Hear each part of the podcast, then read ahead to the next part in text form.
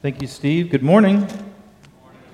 My name is Jeff, one of the pastors here at the Parkway Church. Welcome. Uh, thank you for being here today. We will be in uh, Romans 12, 14 through 21, as Steve read. As you uh, make your way there uh, in your Bible or on your device or whatever it might be, I want to tell you a little bit of a story. So, this past summer, my wife threw me a party for my 40th birthday. So, it was in, uh, in August. And I know some of you are thinking, he doesn't look 40, but uh, that's okay. But uh, uh, for my 40th birthday, my wife threw me a party, and it was an 80s theme. And uh, so I was born in 78, but I grew up in the, seven, uh, in the 80s. And, uh, and so we had this 80 themed party, and so I decided to dress up like one of my favorite characters from 80s cinema, that is Marty McFly from Back to the Future. And so I had the vest, I had the jean jacket, I had all of these different things. Uh, but the day of the party, I realized I'm missing one thing, and this is a, really important part of the, the outfit, and that is suspenders. I thought I had some suspenders from my wedding or something, but uh, I didn't.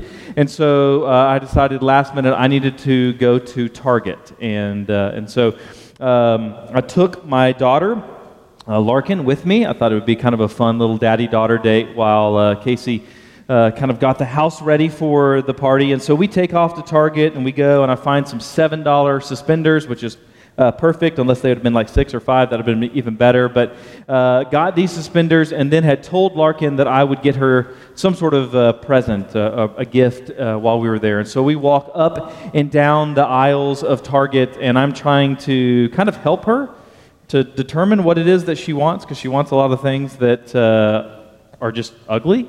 And, uh, and so uh, there were all kinds of like monster creature stuffed toys that she thought would be great. And I thought, let's go something a little bit cuter. And so we settled on this, uh, this dog and uh, named it Cookie. And, uh, and so we uh, go and we check out and we walk out to the parking lot. And I'm getting her back into the car after having this great time at Target. And then all of a sudden, as I'm leaning into the car, putting her into her car seat, there's this car that honks. And so I look up to see what's going on, and there's a car that is waiting to get into the parking spot that's right next to me.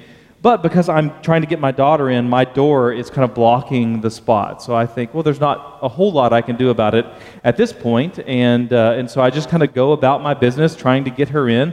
My daughter is very wiggly, so this is a very long process. Um, and all of a sudden, uh, the car honks again and, uh, and then revs its engine. Like they had put it into neutral and, uh, and then just rev the engine. And now uh, I, am just totally confused because I look around and the parking lot is like 90% empty. Uh, in fact, uh, the spot that's next to me isn't even the closest spot.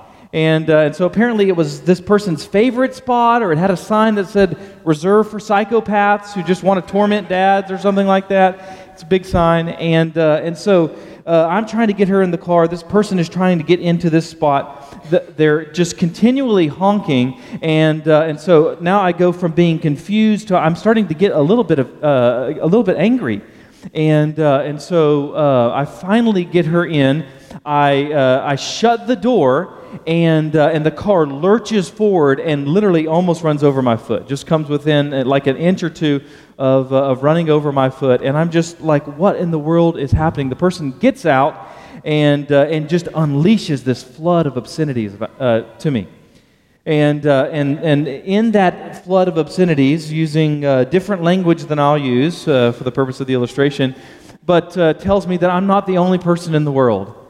And I think, but I'm nearly the only person in the parking lot. it's almost completely empty. But I don't say that. I'm actually pretty polite, which actually I think makes her a little bit uh, angrier at, uh, at me. And then she wanted me to know that she knew all of the four letter words and some of the three letter words as well.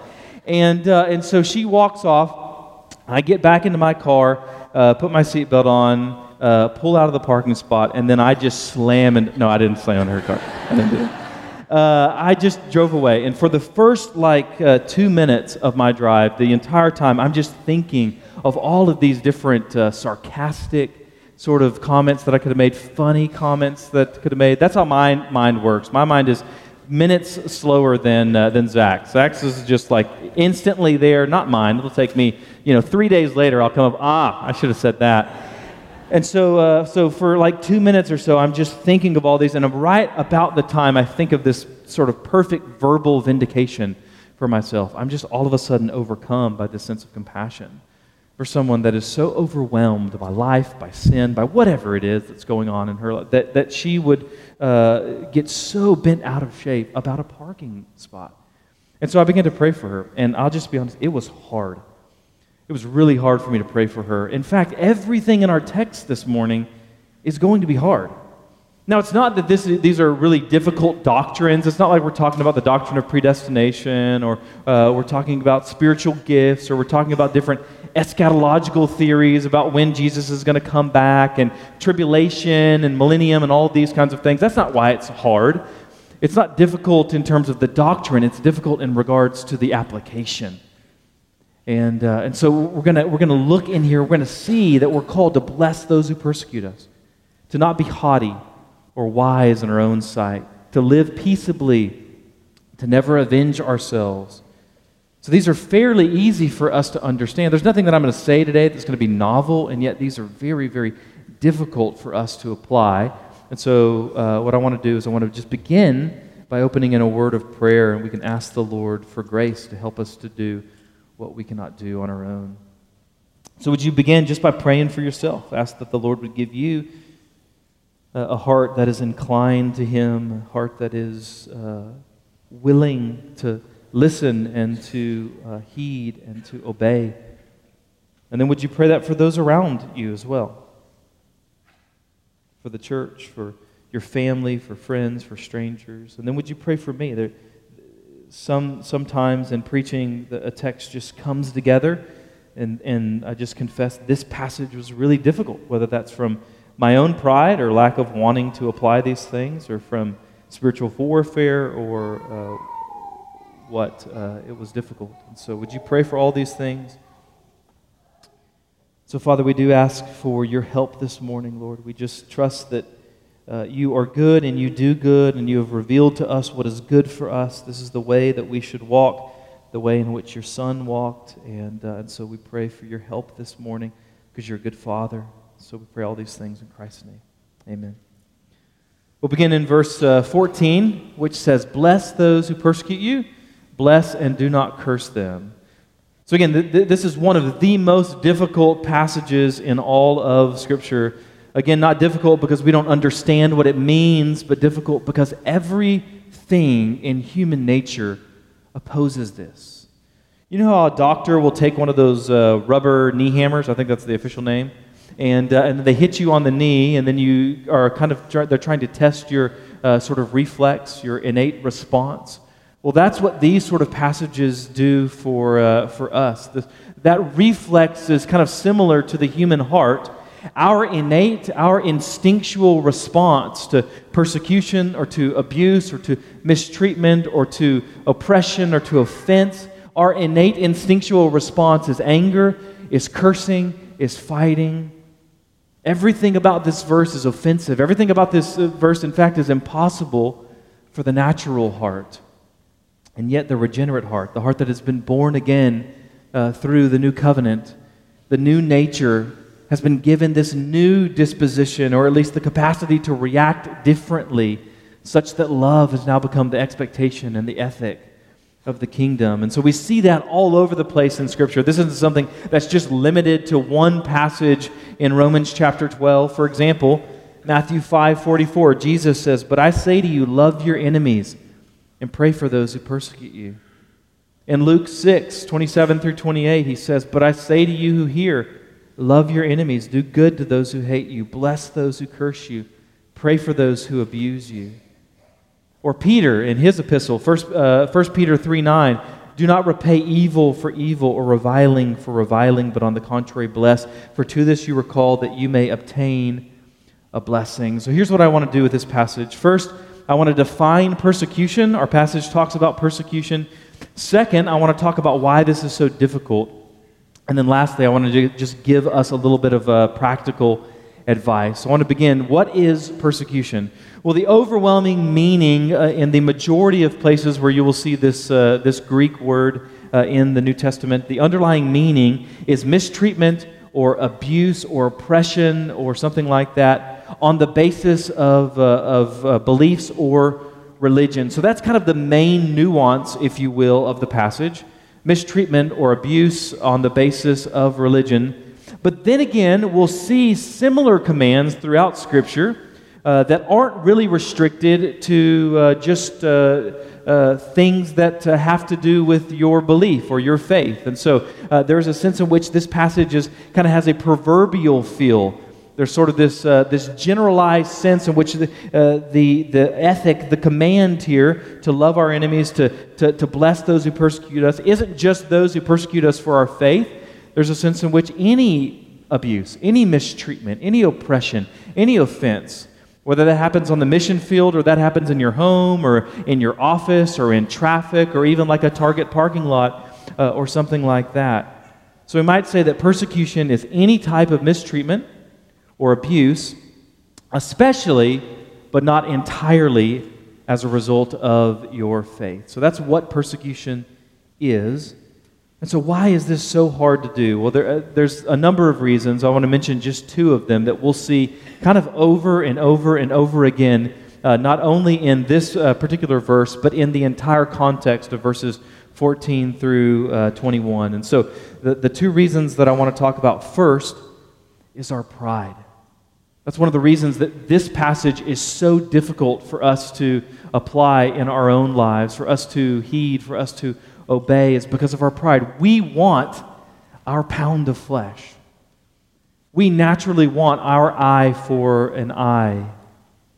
Not only that, but we have forgotten who we were. We've forgotten that we don't deserve God's grace.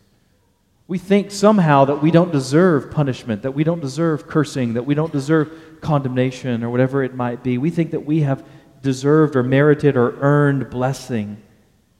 We've received grace, and yet we don't want to extend that grace to others. We've received grace, and yet we want others to receive justice or others to receive judgment or whatever it might be. We want others to receive vengeance, and we want to control that vengeance. We're not satisfied simply with them receiving vengeance. We want to be the one who exacts that vengeance. So that's the first problem uh, in, uh, in trying to apply this is our own pride. The second problem uh, is uh, an even deeper one, and that is unbelief.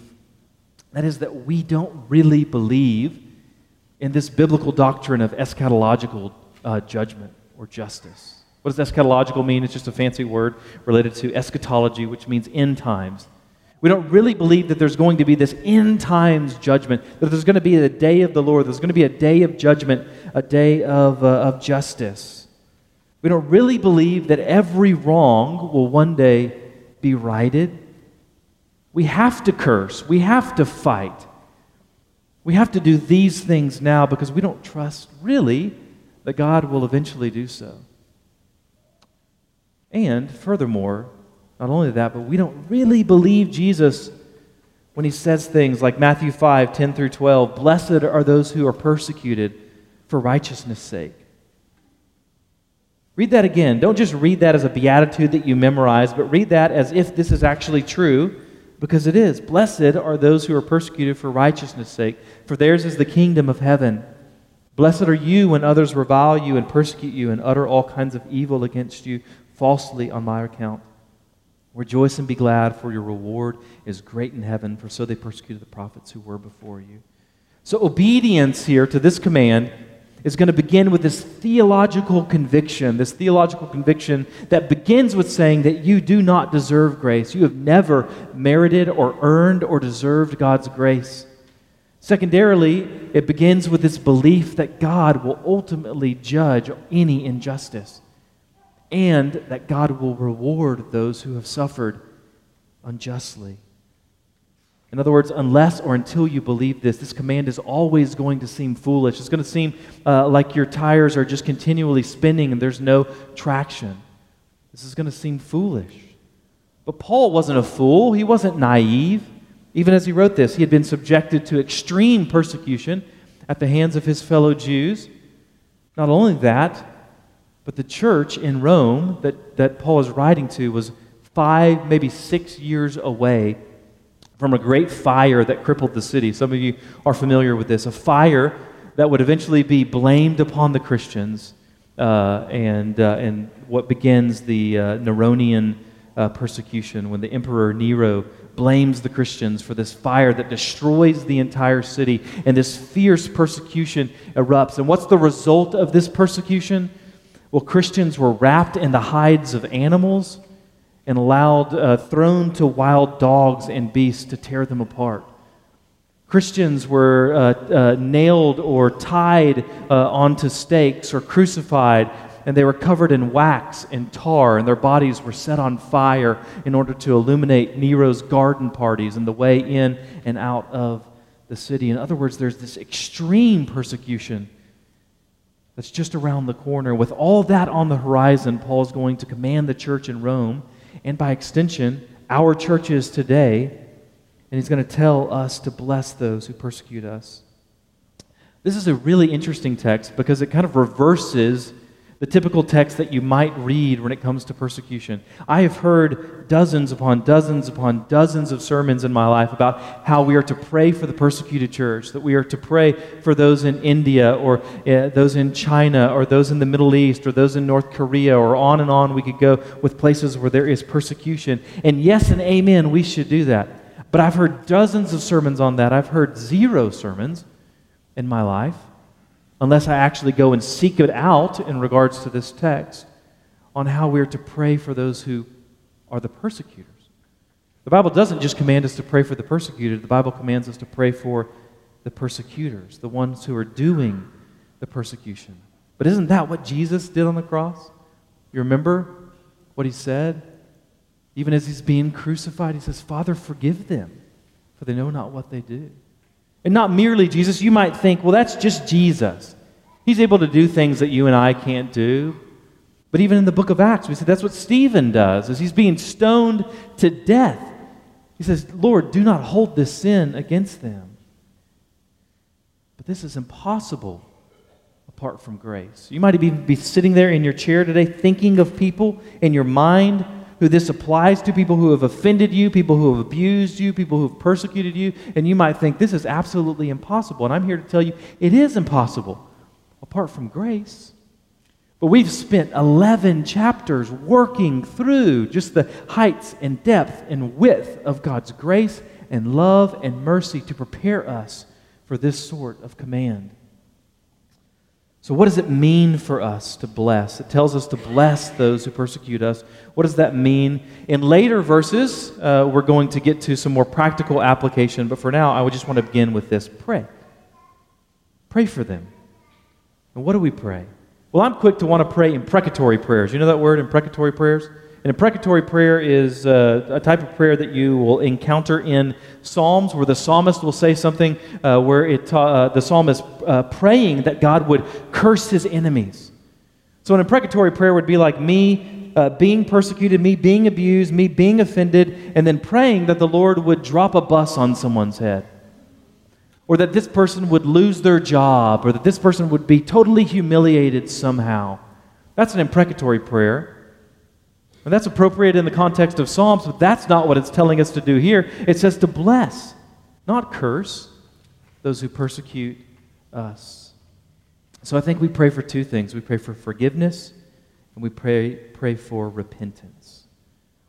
And again, I realize that for some of us, as we think about the people that have abused us, the people that have mistreated us, the people who have persecuted us, that we might not even be able to get our lips to speak those words of forgiveness and repentance for those who have hurt us. In which case, I would encourage you to think about yourself and your sin and God's grace and the eventual day of eternal justice and judgment. We could talk about this particular passage all day, but we'll come back to it uh, as we move along. So let's move, for the sake of time, to verse 15 which says, Rejoice with those who rejoice, weep with those who weep.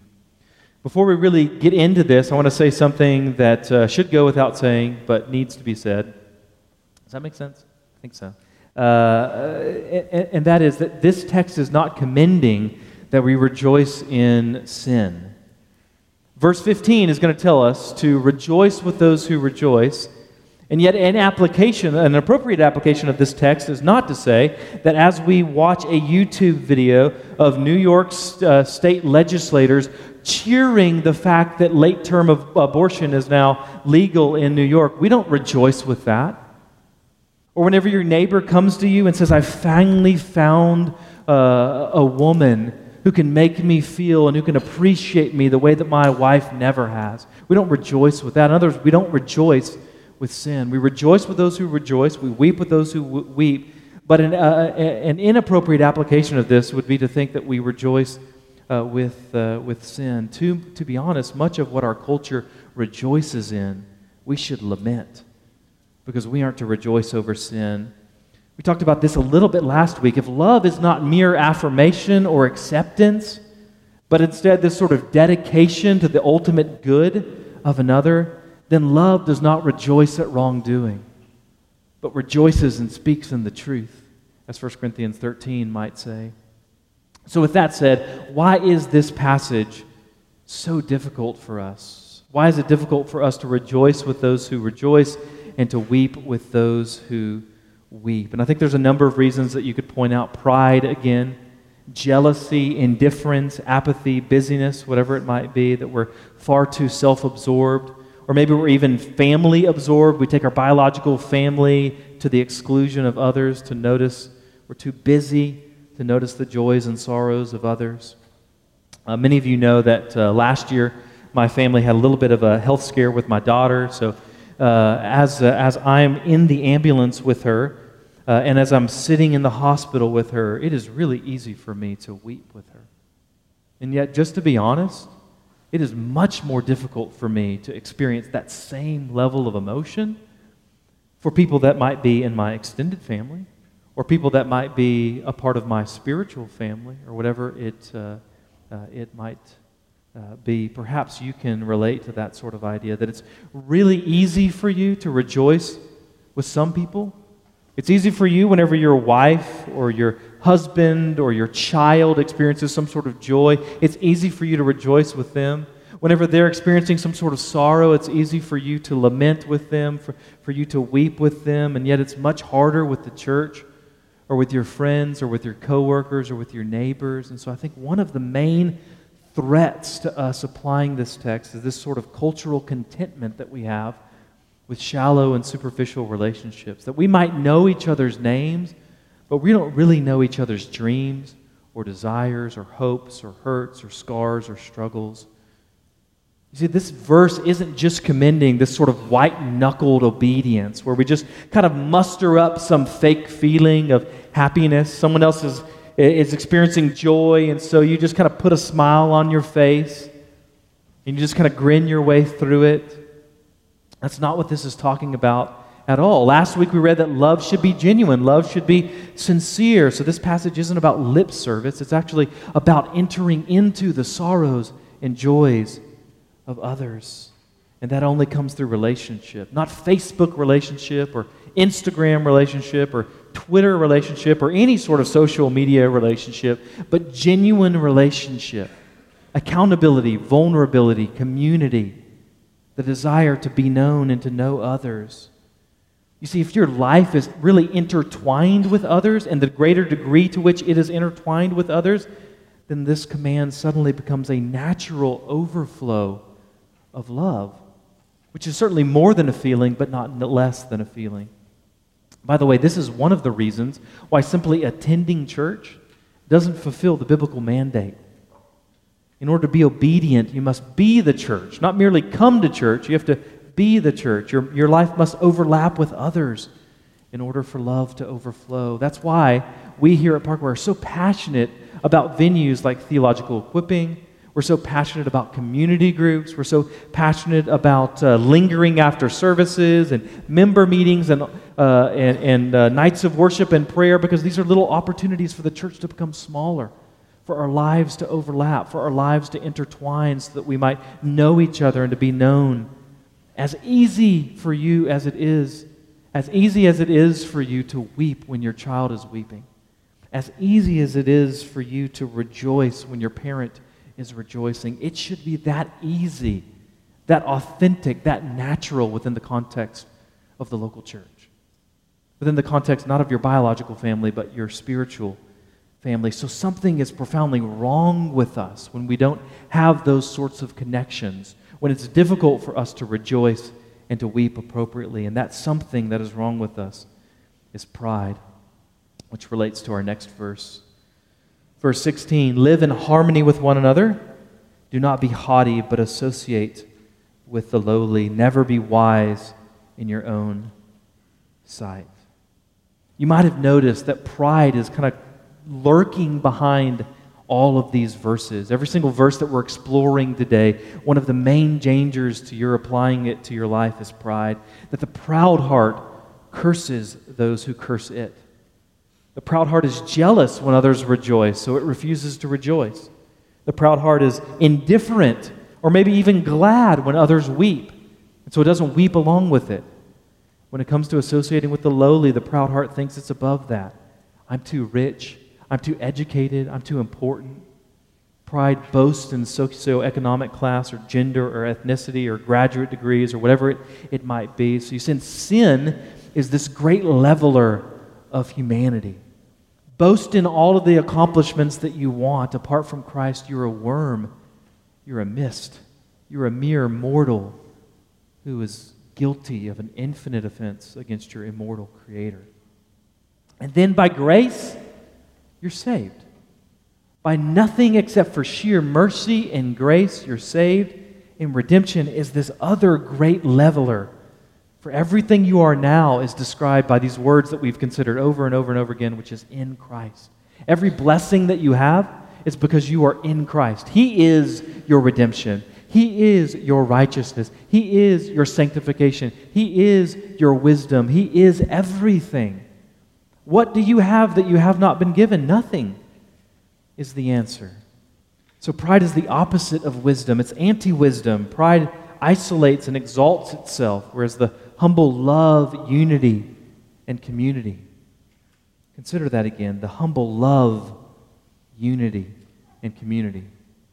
The humble desire to know others and be known by others to bear each other's burdens, to love, to serve, to forgive, to encourage, and all the other dozens or so of other one another's that we read about in Scripture. The humble love that because the humble knows that it needs that. It needs others. The humble knows that it has blind spots. So, where that's lacking, where this love for community, where this love for vulnerability, where this love for authenticity, where this love for transparency, where all of these sorts of things is lacking, it's a, side, uh, a sign of pride. It isn't primarily a matter that you're just too busy, or you're too introverted, or you're too proud. Uh, I'm sorry, but you're, or you're too introverted, or you're too tired, but it's because you're too proud. You're too self centered, you're too self absorbed, you're too self deceived to realize that you need others and they need you, the humble delight to show honor and to associate with the lowly and to live in harmony. They delight in peace. I saw a good illustration of this uh, just really quickly uh, one time in, uh, in Japan. If you ever go to, uh, to Japan, uh, you'll notice that the escalators there are not uh, American sized, they're Japanese sized. And, and so there's no passing on a Japanese escalator. Uh, it is just single file. And, uh, and so uh, I uh, was there on a trip and uh, I was watching, and this businessman, he, at least he appeared to be, is in this really nice looking suit. I don't know anything about suits, but it looked nice. Had a tie, so that's, that makes it nice, right? And so uh, he goes up to the escalator, and at the exact time that he gets to the escalator, uh, a guy that's wearing some sort of handyman janitor sort of outfit also gets there. And, uh, and so the, uh, the, the handyman, the, the janitor, whatever he might have been, he kind of bows to the other guy as if to say, You go ahead. And then the businessman bows to him. And the janitor bows back. And the businessman bows back. And the janitor bows back. And then I realize I'm about to throw up because I'm so jet lagged. And uh, so I left. And I didn't see how this sort of battle of self deference ended. I like to think seven years later, if I were to go back to that escalator, they're still just going at it. Uh, but that's kind of an illustration of this text and what we talked about uh, last week the outdoing one another in showing honor, That there's this sense in which we are to, uh, in our humility, that we're to associate with the lowly. That we are to, uh, another way to actually translate this is not just to associate with the lowly person, but to do the lowly task. That there's no task that's too menial for us. There's no task that's actually below us, in spite of our education, in spite of our uh, talents or gifts or whatever it might be, or position. And so live in harmony with one another. Do not be haughty, but associate with the lowly. Never be wise in your own sight. The humble delight to show honor, to associate with the lowly, and to live in harmony. In other words, they delight in peace, which is the theme of verses 17 through 18. Repay no one evil for evil, but give thought to do what is honorable in the sight of all. If possible, so far as it depends on you, live peaceably with all. Yet again, we see this importance of thinking. We've, we've mentioned this a number of times as we've been exploring Romans 12 the importance of thinking in regards to faithful living, that we are to give thought to do what is honorable in the sight of all. Now, let me just first say what this doesn't mean. This doesn't mean do what other people think is honorable. Some people think it's honorable to go into a mother's womb and to tear apart a child. That is not honorable. Some people think it's honorable for you to engage in uh, relations with someone who is not your wife. That is not honorable. Some people think it's honorable uh, to uh, divorce your spouse for irreconcilable differences or to marry someone of the same sex or whatever it might be. The text is not saying do the things that other people think are honorable. That's fear of man. The text is saying to do what is actually honorable not as defined by our culture around us, but as, as defined by the Word of God. In other words, we are to give thought to biblical truth so that we might know what is actually honorable and that we might then, therefore, live that uh, in front of a uh, watching world, to seek to live that out in front of others. And then he tells us, after going on from there, he tells us to live peaceably with all. But he adds a couple of qualifications here. He says, if possible, and, uh, and so far as it depends on you. And those qualifications are really important because they do a couple of things for us. First, they kind of reveal how limited we are. In other words, we're not in control. We're not the Prince of Peace. We're not the one who actually brings peace. We're not the one who actually can reconcile things. We're not the one who can actually resolve conflict. We do our little part, but we're actually fairly limited when it comes to these sorts of things. So it kind of robs us of our Jesus complex, our Savior complex, our naivety, our pride, or whatever it might be that thinks, I must have peace and I'm going to do it no matter what it uh, costs me. So that's the first thing it, it does, that it does, that it just helps us to see that we're to be faithful with no guarantees that our faithfulness will produce the results that we desire. Speaking of which, that's the second thing that it does that these qualifications, if possible, and so far as it depends on you, also rids us of pragmatism. We talked a little bit about pragmatism and theological equipping this morning. Pragmatism is kind of the idea that says it's no hope, and therefore it's no use trying. Why talk to your elders about a concern? They're not going to change their minds anyway. Why point out a sin in a friend if it's going to hurt their relationship? Why do marriage counseling if my spouse will never change? Why discipline my kid if it might hurt their fragile ego? At the end of the day, the Bible calls us to faithfulness, not results. You're responsible to be faithful to God's commands. You're not responsible for the results. The Bible commands you to rebuke, the Bible commands you to correct, the Bible commands you to encourage, the Bible commands you to ask for forgiveness, the Bible commands you to make amends, the Bible commands you to leave your gift before the altar, to pursue peace, and so forth. It doesn't matter if you think it will work or not. This should be very freeing for us because it means we don't have to obsess over what's going to be the result. We just simply obsess over what has God commanded of us and we pursue faithfulness. So this should free us. This doesn't excuse us from not pursuing peace. It frees us to do so. And if you're seeking peace, then you're not seeking revenge, among other things, which leads us to verses 19 through 20. Beloved, never avenge yourself, but leave it to the wrath of God, for it is written, Vengeance is mine, I will repay, says the Lord. To the contrary, if your enemy is hungry, feed him. If he is thirsty, give him something to drink, for by so doing, you will heap burning coals on his head. Some of you will have a, a chance to practice this very text uh, tonight at a uh, Super Bowl party. And uh, I just found out that most of my community group who's coming over uh, for uh, our Super Bowl party, most of them are rooting for the wrong team. I'll let you fill in the blank with whatever you think the wrong team is. But most of my group is because they're fools. And, uh, and so most of my group is doing the wrong thing. But what am I going to do? I'm going to feed them, I'm going to give them something to drink, and I'm going to heap burning coals on their head.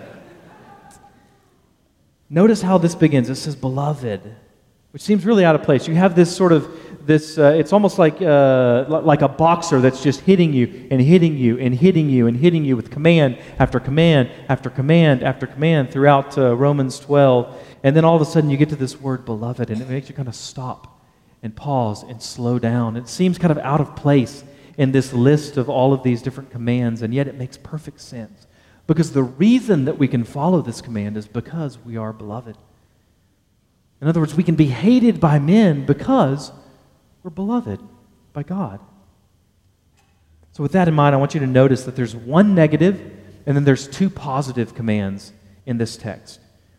One negative and two positives. The negative command is to never avenge yourself. And that is possible because God will avenge you, which is the first positive command that he gives. In other words, leave it to the wrath of God. You see, the biblical problem isn't vengeance itself, as if the Bible is uh, against vengeance. The Bible's all smiles and giggles and happy thoughts or whatever it might be. Go read Revelation 19. This is what it says there. I think we'll put it up on screen. That Jesus will tread the winepress of the fury of the wrath of God Almighty. The Bible is not against vengeance. Go read Revelation 20, where Satan and those who serve him are thrown into the lake of fire. The Bible is not against wrath, the Bible is not against vengeance. The Bible is not against retaliation. The Bible is against you taking it because it doesn't belong to you. You see, it's not your glory that's been defiled, it's not your kingdom that's been distorted and defaced. It's God's glory, it's God's kingdom. And so He is the one that has the right to retaliate, He is the one that has the right to avenge, He is the one that has the right to vengeance and restitution and judgment. Those things belong to Him, not to you. So the problem is not wrath, the problem is not vengeance. The problem is you taking something that does not belong to you. And if leaving it to the wrath of God, which is the first positive command, then this second positive command seems downright impossible. It sounds silly because it tells us not only to withhold vengeance, but also to extend good. If your enemy is hungry, feed him. If he is thirsty, give him a drink. Love your enemy, as Jesus would say. I want to say first, before we really get into this, um, what does this not mean? Does this, uh, does this mean that you can never protect your family if someone breaks in? Or that Christians can't be soldiers or police officers who might have to retaliate at some point against evil? Come back next week. Our text is going to actually deal with some of these as we look at Romans 13 and the role uh, of government. Uh, but, uh, but for now, I would just say that it seems clear from the whole of Scripture that, uh, that there are times where it might be appropriate to defend yourself or others. In fact, there are times when it might be very unloving for you not to do so. So, this doesn't mean that you can't ever protect your family or you can't serve in, uh, in those capacities, although there's certain things that you might not be able to do uh, in those roles. Uh, but this passage ultimately isn't about self defense, it's about laying down your rights and privileges and so forth for others. And why? Well, because God demands it. But why, in the context of this passage? He gives us a reason. He says the reason why is in order to heap burning coals on his head. Well, what in the world does that mean? There's basically two different ways that that phrase has been interpreted throughout Christian history. Unfortunately, they contradict each other, so they can't both be right. But here's the first. The first is that heaping coals is a sign of repentance. And so, uh, uh, uh, allegedly or, or apparently, in, uh, in some ancient Near Eastern cultures, there was this practice of taking uh, coals and, uh, and, and carrying them in a basket on your head as a sign of, uh, of repentance. And so archaeologists have kind of, or anthropologists have discovered this practice. Uh, the problem with thinking that's what Paul's referring to is twofold. One, there's no evidence that Paul knew of this practice. Two, there's no evidence that this practice actually is as old as, uh, as Scripture uh, besides the fact that this isn't just something that Paul comes up with, he's actually quoting here from the book of Proverbs. So it doesn't matter if the practice goes back as far as Paul's concerned. It matters what did the original author of Proverbs mean whenever he wrote this. Uh, and, uh, and so uh, that's the first way to take it, though, that, uh, that by doing good to others, you'll cause them to repent. Your kindness leads them to repentance. And so they can rejoice, you can then rejoice at their repentance. So do good to them so that they would repent, and then therefore you can be uh, happy together. That's the first way to take it. The second way is kind of the exact opposite uh, of that, and that is that uh, heaping coals, uh, burning coals on the head, means to increase their accountability for their sin. In other words, when your kindness doesn't lead them to repentance, you thus make them all the more worthy of judgment, because then they've sinned against you by responding to your goodness with, uh, with evil. And I think this is honestly the preferable reading for, uh, for a few reasons. Uh, the first one being that the imagery of burning coals throughout the Old Testament doesn't really refer to repentance, it refers to, uh, to judgment. And so you can just look up, for the sake of time, I won't walk you through all those, but just look up at some point in the Old Testament the number of places that burning coals is seen as a sign of God's judgment, a sign of, uh, of vindication. So that's the first reason that the imagery of burning coals throughout the Old Testament tends to refer uh, to that. The second one, would be this idea would then parallel what Paul had previously said, which is do good to your enemies now because God will show wrath later. God will avenge you later. That's the same sort of idea here that you can feed them now. And if they don't respond in, uh, in repentance, then God will ultimately judge them. And third, that would seem to fit with the overarching context of Romans, where Paul has spent chapters talking about how God's kindness is meant to lead us to repentance and when it does not, the, the recipients of that kindness are all the more accountable for their sin. So I think that's the more likely reading that Paul is saying that we are to do good to our enemies and, uh, and that we simply leave it to the wrath of God. And uh, that burning coals is a sign of that. But here's the deal it doesn't really matter. As far as our application of the text, as far as, as far as our interpretation of the text, it matters quite a bit. But as far as our application of the text, it doesn't matter. Because we're not the ones who's doing the burning coals. That's up to God. So figuring out what the phrase means doesn't really matter as far as our responsibility and obedience. Whether our doing good results in burning coals of repentance or burning coals of wrath, our job is the same. Our job is to do good. Our job is to be gracious and kind. Let God work it out. He will show your enemy mercy or he will judge them, but that's not on you. What is on you is the command for you to show grace and mercy and kindness. And if that's the command for our enemies, how much more for our spouse, our kids, our parents, our siblings, our neighbors, our coworkers, and on and on. That's another one of the reasons that this text, Romans 14, uh, Romans 12, 14 through 21, is so difficult for us because it's so universal. We can't simply think of our enemies as being flesh and blood, these particular people we can't simply think of those who persecute us as being those who would stone us for our faith. There's this application of love, this ethic of love that uh, would permeate any area of our lives. Let's look at the last verse, verse 21. Do not be overcome by evil, but overcome evil with good. In the context, to act out of, to act out of vengeance is to succumb to evil. So, in other words, read verse 21 in light of what we've read in 19 through 20 and uh, to act out of vengeance is to succumb to evil. Anyone here a Star Wars fan?